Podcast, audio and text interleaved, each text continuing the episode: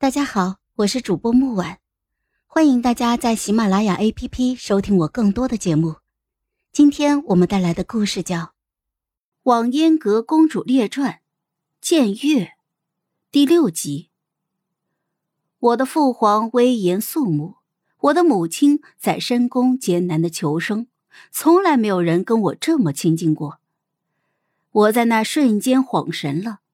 温暖滑腻的触感让我满脸通红，捂住了脸。他吸出了我伤口上的蛇毒，交代了侍卫怎么护理，而后遵从他们的意愿就离去了。临行之前，他悄悄的对我说：“明儿我还来这儿。”可是我第二天就回宫了，再也没有到过那个地方。这段往事对我是一段浪漫的相遇。之后和陈照关系逐渐密切，出狱的每一个瞬间都被美化的失去了原本的样子。可是，在六年之后被萧玉林如此问了出来，我忽然就想明白了很多事情。那不是一次临时起兴的游玩，我和母亲在破庙安身，分明是被挟持了。而陈照在那样的时刻、那样的地点出现，绝不寻常。萧玉林又问我：“你现在也大了，懂得男女之事了。倪贵妃一直在深宫中，你的父皇为什么会怀疑你的来历？”“是啊，为什么呀？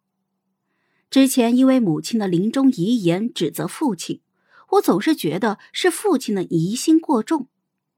可是再重的疑心也该明事理啊。”他疑心我的母亲，必然是我的母亲曾经离开过他的掌控。萧玉林说：“我萧家一门忠烈、清正廉洁，我的姑姑痛恨倪贵妃霍君，说一两句风凉话是有的。就算是我听见你这什么僭越的名字典故，也忍不住要说你们空口来风。我的姑姑跟我一样直肠子，讽刺一下僭越之说。”那也是寻常，可是他不会挟持你们母女，那是死罪。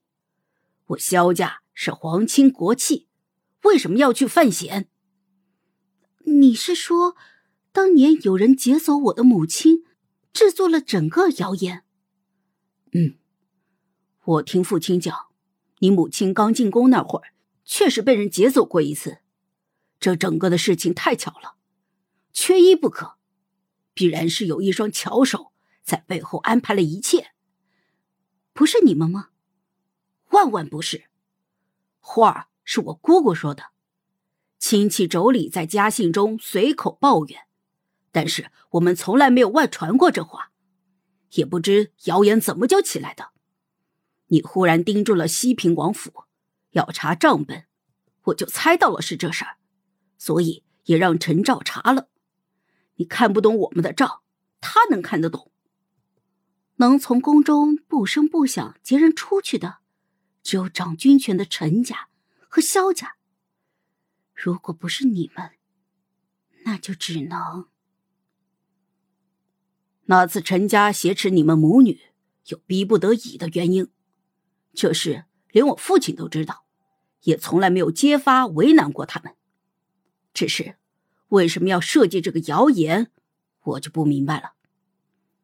我茫然的听着，陈照跟那些挟持母亲的侍卫明显有交谈，他是知情者，甚至是参与者。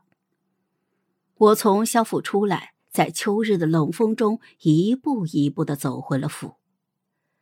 马车在我的身后一步步的跟着，行人在两旁穿梭，摆摊的、卖菜的。唱曲儿的、煮茶的，一支支高高密密的音调传入耳朵。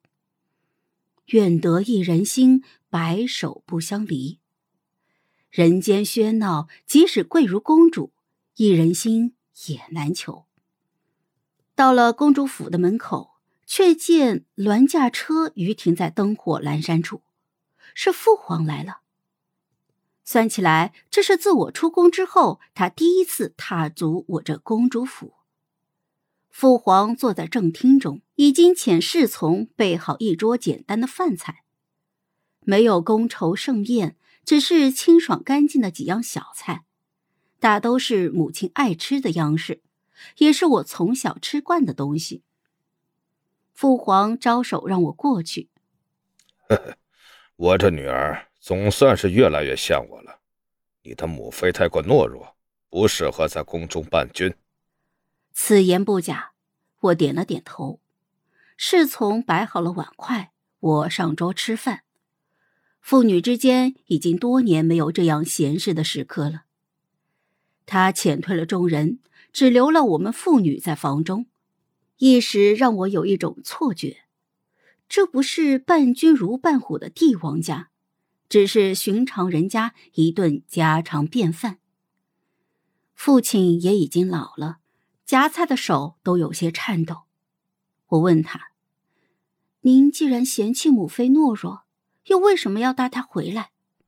唉，我若不扶一个贵妃起来，萧家的外戚势力早晚会盖过李氏一族；可扶起一个有家室的，也容易失去掌控。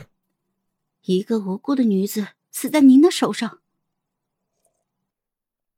唉，我们也曾爱过彼此，但小情小爱，抵不过天下大事。我母亲的一条命。我的童年时光，都敌不过您的天下大事吧？亏欠你们俩的，我会让他们十倍还回来。好了，本集故事就到这儿，我们下集见，记得订阅和点赞哦。如果你有喜欢的故事，也欢迎在留言区告诉我们。